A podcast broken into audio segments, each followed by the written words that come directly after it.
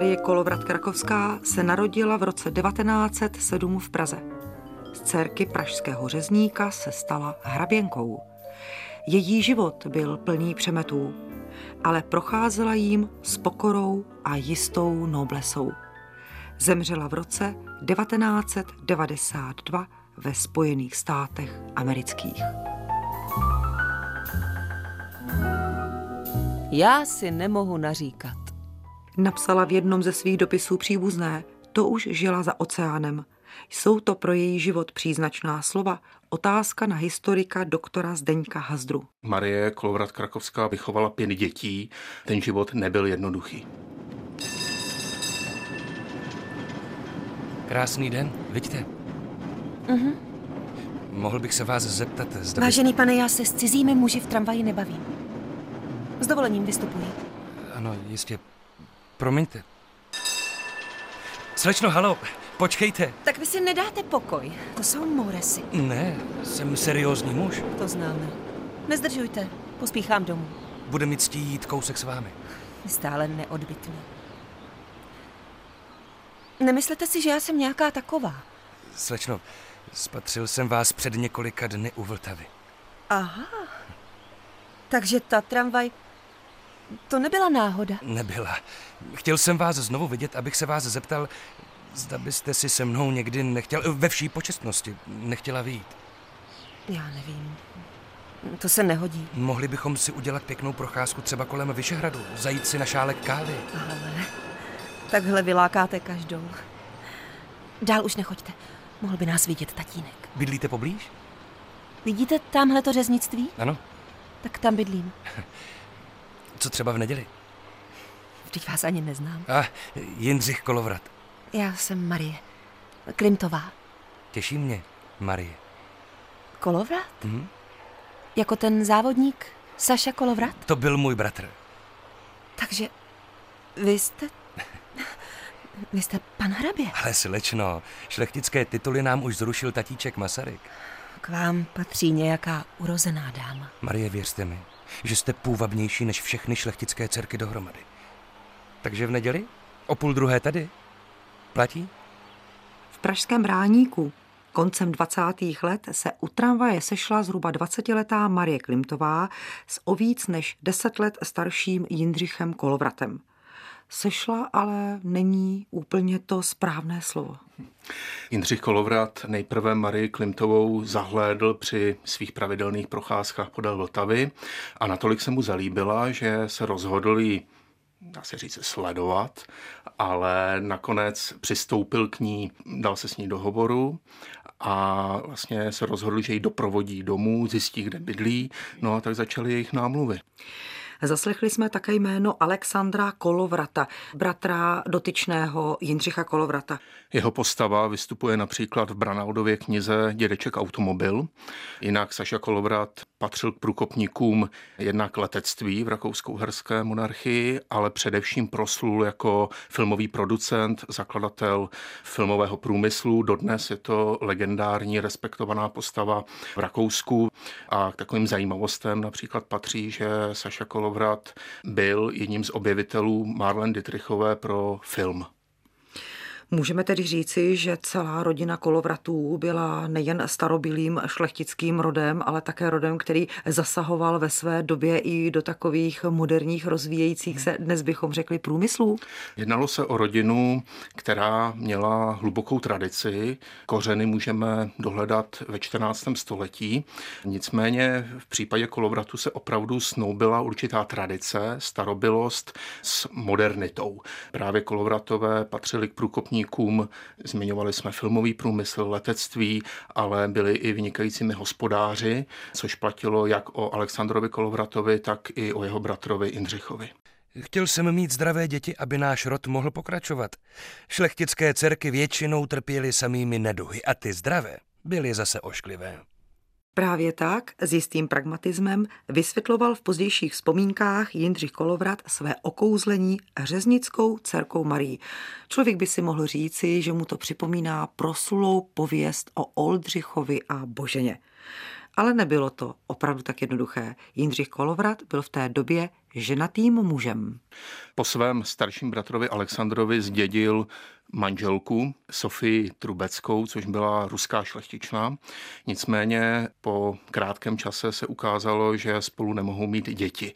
A Jindřichovi opravdu záleželo na tom, aby zajistil pokračování rodu, přál si mít rodinu, mít zdravé potomky a proto se rozhodl poohlédnout někde jinde.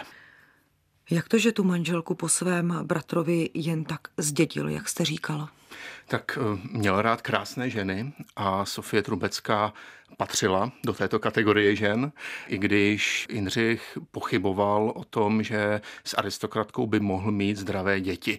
Jemu se aristokratky jevily buď takové, že potomky zdravé na svět nepřivedou, a nebo naopak, když už jsou schopné porodit zdravé děti, tak zase nejsou krásné. A v případě Sofie Trubecké platilo to první, to znamená, byla to krásná žena, ale bohužel nemohla mít děti. A dodejme, že ona to právě svému druhému manželovi Jindřichu Kolovratovi vyčítala a říkala, že to je jeho vinou. Jindřich Kolovrat byl postavou, která také využila možností, které nabízela nově vzniklá eh, první republika Československá. Stal se významným podnikatelem a přezdívalo se mu Rudý hrabě. Nesnad z důvodu politických sympatií, ale kvůli jeho sociální politice. Jeho syn Ernest k tomu později uvedl. Říkal, že každý musí mít pořádný dům, žít pořádně, žít jako člověk. Musí mít tolik, aby mohl dát dětem dobrou výchovu. Tatínek měl pověst, že zaměstnancům vždy platil víc než jinde a že u kolovratu nikdo práci nestratil, pokud neudělal něco hrozného. Jindřich Kolovrat měl tedy nejen sociální cítění, a to velmi silné, ale byl také úspěšným podnikatelem. Dokonce odmítal, aby ho oslovovali pane hrabě. Ale přiznejme mu, byl také jistým enfant terrible české aristokracie prvorepublikového Československa. On se příliš nestýkal s aristokraty, on naopak vyhledával podnikatelské kruhy, kruhy spojené s tehdejší avantgardou, přátel se například s řadou intelektuálů, na prvním místě s Ferdinandem Peroutkou, který byl jeho celoživotním přítelem nejenom v době první republiky, ale i po únoru 1948 v americkém exilu. Navštěvoval proslulé společenské kluby, jako byla Tafelrunda, právě to byl okruh přátel Fernanda Peroutky, lidí spojených s přítomností, s lidovými novinami a podobně. Jak si vysvětlit právě toto jeho počínání, které tak vybočovalo z rámce aristokratického života? Byl to člověk, který se díval spíš dopředu než dozadu. A on si velmi dobře uvědomoval, že aristokracie je svým způsobem minulostí. Po té, co byly zrušeny šlechtické tituly, byla provedena pozemková reforma, kterou on a priori na rozdíl od většiny aristokratů neodmítal. A v jeho osobě se opravdu snoubily ony dva světy. Například ze strany jeho matky, to byly podnikatelské kruhy spojené se západním světem, střední Evropou. Jeho matka pocházela z rodiny průmyslníka Man von Valbela, což byl jeden z průkopníků tabákového průmyslu, mimo jiné jeden ze spoluzakladatelů firmy American Tobacco Company. Otázkou je, zda byl tak racionální a pragmatický i ve svém osobním životě, poněvadž jeho vztah s Marí Klimtovou, tou, se kterou se setkal v tramvaji a předtím ji pozoroval, jak věší prádlo, nabral poměrně rychlých otáček. Ano, narodilo se jim velmi rychle pět dětí, v podstatě během deseti let jejich vztahu. Žili nicméně odděleně, Jindřich Kolovrat hodně cestoval, musel se také starat o svůj majetek, své závody a samozřejmě byl to stále ženatý muž, a to až do roku 1938. Jak to vnímala rodina? My víme, že už žila jenom maminka pana hraběte Jindřicha Kolovrata tak ta si samozřejmě přála, aby její syn udržel svazek, který uzavřel s onou ruskou šlechtičnou, trubeckou. Kdyby náhodou se tohleto manželství rozpadlo, tak aby si našel opět aristokratku. Ta o tohle to rozhodně dbala. Ostatně její syn Ernest Kolovrat později vzpomenul, že babičce vadilo, že se vzal maminku a jednou jí dokonce podlehl v tomto naléhání na syna. Máš to tu krásné. Ty obrazy. Samá starožitnost. Musí mít za dětmi, ještě tu něco rozbijou. Ty ohlídá služebná. Zvykej si na to, že budeš paní. Myslíš si, že tvoje společnost přijme obyčejnou holku zbraníka? Protáhne se jim obličej, až tě uvidí. Máme velikou radost, že už se nemusíme scházet na zapřenou. Radost? Marie, nebudeme se přece přetvařovat. Manželství se Soniou bylo už víc než jen formální. Vyčítala mi, že nemůžu mít děti. Mě, který s tebou splodil tři. A další je na cestě. A tak to má být, když se dva mají rádi. Toužil jsem vždycky potom, aby náš rod mohl pokračovat. Ty si mě chceš vzít? To se ptala v roce 1938 Marie Klimtová Jindřicha Kolovrata, když navštívila jeho dům. Opravdu si ji chtěl vzít? Chtěl si ji vzít a protože mu ve stejné době manželka zemřela, mohlo k tomu dojít. Řeklo by se štěstí, které bez pochyby provázelo, ale to štěstí se brzy začalo kalit v souvislosti se změnou společensko-politické situace. Vypukla druhá světová válka a už v roce 1940 Jindřich Kolovrat přestěhoval svoji rodinu z Prahy do Podkrkonoší, konkrétně do vily, kterou zakoupil v Košťálově u Semil. Rodinu pravidelně navštěvoval, nicméně jeho aktivity se ubíraly směrem k odboji, zapojil se do skupiny Parsifal, což byla spravodajská skupina, která zajišťovala informační spojení mezi protektorátem, mezi odbojáři a exil exilovou vládou v Londýně. Rovněž Jindřich Kolovrat vyvíjel velmi záslužné aktivity v rámci takzvaného Benešova fondu, což byl fond, do kterého vložil i vlastní peníze, ale samozřejmě nejenom on. Určitý finanční základ poskytl přímo i prezident Beneš a tento fond sloužil rodinám postiženým nacistickou persekucí.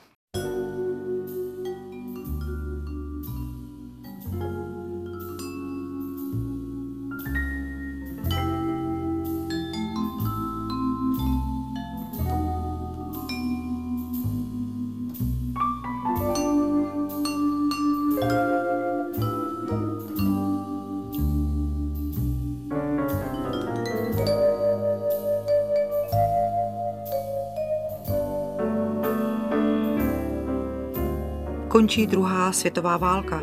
Dokonce i majetky zabavené nacisty byly rodině Kolovratově vráceny. A Jindřich byl oceněn Československým válečným křížem. Ten mu předal právě tehdejší prezident Edvard Beneš. Celá rodina se ocitla ve zcela jiném prostředí. Kolovrat vstoupil do diplomatických služeb Československé republiky, stal se vyslancem v turecké Ankaře. Ovšem je to doba, kdy opět nežije se svojí rodinou, ta se nachází na britských ostrovech, neboť Jindřich Kolovrat si přál, aby děti dostali angloamerické vychování a vzdělání, proto tedy studují na internátních školách ve Velké Británii a společně s nimi se na britských ostrovech nachází i jeho manželka Marie. Víme, jak to odloučení další snášela? Můžeme se jenom domnívat, ale rozhodně odloučení od manžela není nikdy příjemná záležitost. Udržovali samozřejmě korespondenční styk, tehdy telefonický. Jindřich Kolovrat, když měl samozřejmě nějakou volnou chvilku, tak se je snažil navštěvovat. Jak to teď vypadá v Praze? Snažila jsem se poslouchat BBC, ale ta moje angličtina... Špatně, Marie. Obávám se, že komunisté chystají převrat. Mají v rukou armádu, policii. Možná půjde o krk. Co děti? Těm angličtina potíže nedělá. Británii je to moc fajn. Proč se scházíme tady? Nemohl si přijet za námi? Musím okamžitě do Turecka. Potřebuju tam uzavřít všechny záležitosti a rozloučit se. Rozloučit? A? Beru si roční dovolenou. Celý rok? Z rodinných důvodů. Takhle jsem se dohodl se státním tajemníkem Klementisem. Oni se tě chtějí zbavit. Vyčítal mi, že bojkotuji kontakt s Rusy, tak jsem mu řekl, že snad jako vyslanec sloužím Československu a ne Sovětskému svazu a nabídl mu rezignaci. Nepřijali. A to je dobře nebo ne? On je jiný než třeba Gottwald nebo Slánský. Je to takový salonní komunista. Představ si, že mi nakonec řekl, že jsem jediný diplomat, který se Rusům nepoddává a dokáže jim oponovat. A to, že právě potřebují. Tomu nerozumím. A zkrátka, doma není o co stát. Únor 1948 zastihnul rodinu Kolovratovu v Curychu. Marii bylo v té době kolem 40 let. Jistý šok z dění v domácí vlasti vyjádřil také Jindřich Kolovrat výrokem. Vývoj politických poměrů musí u každého slušného člověka vyvolat pocit hnusu a odporu. Toto sdělil spolu s varováním, že československý národ bude vržen do morální a hmotné bídy. I hned po únoru 1948 se rozhodl opustit československou diplomacii a s rodinou odjel z Evropy do Spojených států amerických. Obával se totiž, že brzy vypukne nový válečný konflikt, který zachvátí Evropu a proto se rozhodl začít budovat nový život za oceánem. Jak se k tomu stavěla jeho manželka Marie? Jí se do Ameriky nechtělo, ve Velké Británii se jí velice líbilo, navíc v Československu žili její rodiče a příbuzní, kterým nechtěla být tak vzdálená. Můžeš mi prosím tě uvařit kávu? Co pak, pana hraběte, dnes tak vyčerpala? Kydání hnoje nebo dojení krav? No ještě ty začínej. Pamatuješ, co mi řekl Stebin, když jsem od něj tuhle farmu kupoval? Pamatuju, ale ráda si to poslechnu znova. Čím jste byl ve své staré zemi, je mi fuk, ale jestli nezaplatíte jedinou splátku, dám farmu do dražby a dluh si vezmu z vynosu. Tady máš to kafe. Ah, děkuju. Hm. Co to tady máš za čtení? Hm. Francouzština, španělština, mm-hmm. ruština, čeština. Já se za svůj slovanský původ nestydím. I přes tu propagandu jim rozumím víc než američanům. God. Někdy si říkám, jestli pak vůbec víš, proč jsme emigrovali. Víš, že o tobě dneska píšou v místních novinách? To je vtip. Vedení farmy se ujímá aristokrat. No, to je mi teda titulek. Jen hrstka zákazníků na všech čtyřech trasách rozvozu mléka ví, čím je. Je mu to tak milejší, neboť to podle něho dokládá, že Spojené státy jsou skutečně demokratické a že za své úspěchy v řízení mlékárenské farmy vděčí vlastním schopnostem a ne hraběcímu titulu. Tady mě lidé oslovují Henry, říká. Hrabě to neznamená nic. Marie vařila panu hraběti, jak jsme slyšeli, vyčerpanému skydání hnoje či dojení krav, nejenom kávu.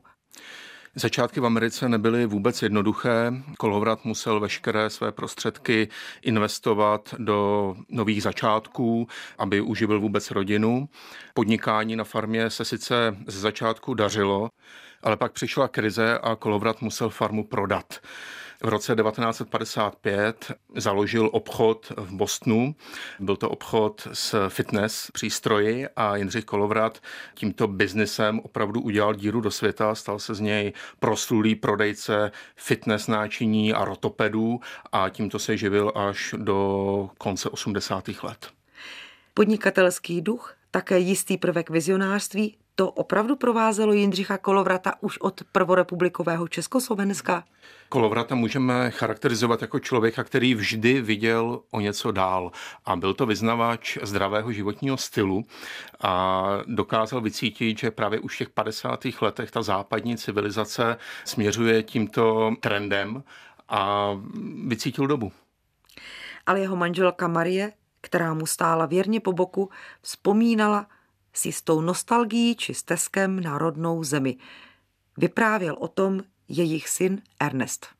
Maminka stále trpěla steskem po vlasti. Krátce po příjezdu jsme se zúčastnili Sokolského schromáždění v New Yorku a maminka měla v očích slzy, když na poškrábané desce přehrávali Kde domov můj. Kolovrat dokonce z obavy, aby se Marie nevrátila zpět do Československa, jí zabavil cestovní pas. Kontakty s blízkými, kteří v Československu zůstali, tak byly na dlouhá léta už pouze formou dopisů. Milá maminko, přesto, že jsem dosud od vás nedostala odpověď na poslední dopis, doufám, že jste ho dostali. Ale co hlavně, že se mi podařilo ve věci, která vám dělala tak velkou starost, Jindra, objasněním některých bodů vás uklidnit. V dopise mamince Marie Chtěla zřejmě tuto zbavit starostí, ale také zaznělo, že nedostala odpověď na poslední dopis. Korespondence s kapitalistickým západem totiž vůbec nebyla jednoduchá. Tak tuto korespondenci sledovali příslušníci státní bezpečnosti, jednotlivá jména, respektive rodiny, které měly příbuzné na západě a s nimiž si korespondovali, tak byly sledovány. A například při krajských zprávách státní bezpečnosti existovala zvláštní oddělení, řekněme cenzorská oddělení, která sledovala onu poštu. Zvláštní pracovníci se zaměřovali právě na zabavování této pošty, její kontrolu, takže se stávalo, že kolikrát dopisy ani nedorazily svým adresátům. Milá Lidko, někdy koncem ledna jsem poslala Zděnkovi na jeho adresu přes Tuzex malý balíček. Jak víš, jeho žena mě poslala po Arnovi dečku. Nesnad, že bych čekala nějaké díky, celkem to za to ani nestálo, ale ráda bych věděla, zdali to vůbec dostal. Další z dopisů, které přes oceán poslala Marie Kolovratová Krakovská. Adresátem byla tentokrát její sestra Litka. Řekněme si, co byl vůbec Tuzex, jak fungoval, na něj tam také byl odkaz. Jednalo se o síť obchodů v tehdejším socialistickém Československu, kde jste si zboží nemohla koupit za československé koruny, nejbrž za cizí valuty formou poukázek, bonů. Tuzex nabízel zboží, které nebylo běžně k dostání. Převážně se jednalo o sortiment určený buď k exportu z Československa, ale především o výrobky, které sem byly dovezeny, ale nebylo je možné zakoupit v běžných prodejnách. S listopadem roku 1989 přicházejí zásadní změny pro celou společnost a také pro rodinu Kolovrat Krakovskou. Kolovratové se vrací do Československa. Jindřich Kolovrat restituoval v 90. letech komunisty ze státněný majetek, takže obnovil podnikání v západních Čechách a rovněž převzal nemovitosti v Praze. Jednalo se o Kolovratský palác na ovocném trhu, o nový Kolovratský palác na Příkopech, o dům Chicago na Národní třídě a podobné nemovitosti. Zajímavé je, že Kolovratský palác, který se nachází proti stavu Královskému divadlu se rozhodl přenechat Národnímu divadlu, pronajal ho za jednu korunu ročně na dobu 20 let a byl to i určitý výraz vděku za to, že palác byl v dobrém stavu. A v roce 1991 Jindřich Kolovrat obdržel řád Tomáše Garika Masaryka druhé třídy. Přijeli také jejich děti do Čech? Nevíme, jestli se ceremoniálu na hradě účastnili děti, ale ty po roce 1990 se pravidelně do Československa vraceli a nejmladší ze synů Indřicha Kolovrata, v podstatě jediné manželské dítě František Tomáš, se stal následníkem, co se týče zprávy kolovratských majetků. Co se dělo s Marí?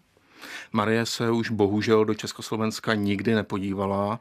Ona měla jednak obavy z toho, že by ji lidé nepoznali, respektive, že lidé, kteří si ji pamatovali jako mladou, krásnou dívku, tak najednou spatří stařenku. A také měla určitý ostych, kterým trpěla podstatě po celý život, že se nenaučila dobře anglicky. A co by na to vlastně příbuzní a známí řekli, když žila 40 let za oceánem a neumí pořádně anglicky. Nakonec se do Československa vrátila jen urna s jejím popelem. Marie Kolovratová Krakovská, původem pražská řeznická dcerka, se stala hraběnkou. Nebyla urozeného původu, ale na hraběcí rodinu svého manžela byla hrdá. Stejně tak se snažila vychovávat také své děti. Zažila opravdu život plný přemetů a umírá ve svých 85 letech v roce 1992 ve Spojených státech amerických. Proč patří mezi osudové ženy? Otázka na historika doktora Zdeňka Hazdru. Pro Jindřicha Kolovrata se opravdu jednalo o osudové setkání, protože nebýt toho, že potkal Marii Klimtovou, tak by se tato linie kolovratů, kterou reprezentoval Jindřich Kolovrat, nevyvinula do takové podoby, jak ji známe dnes.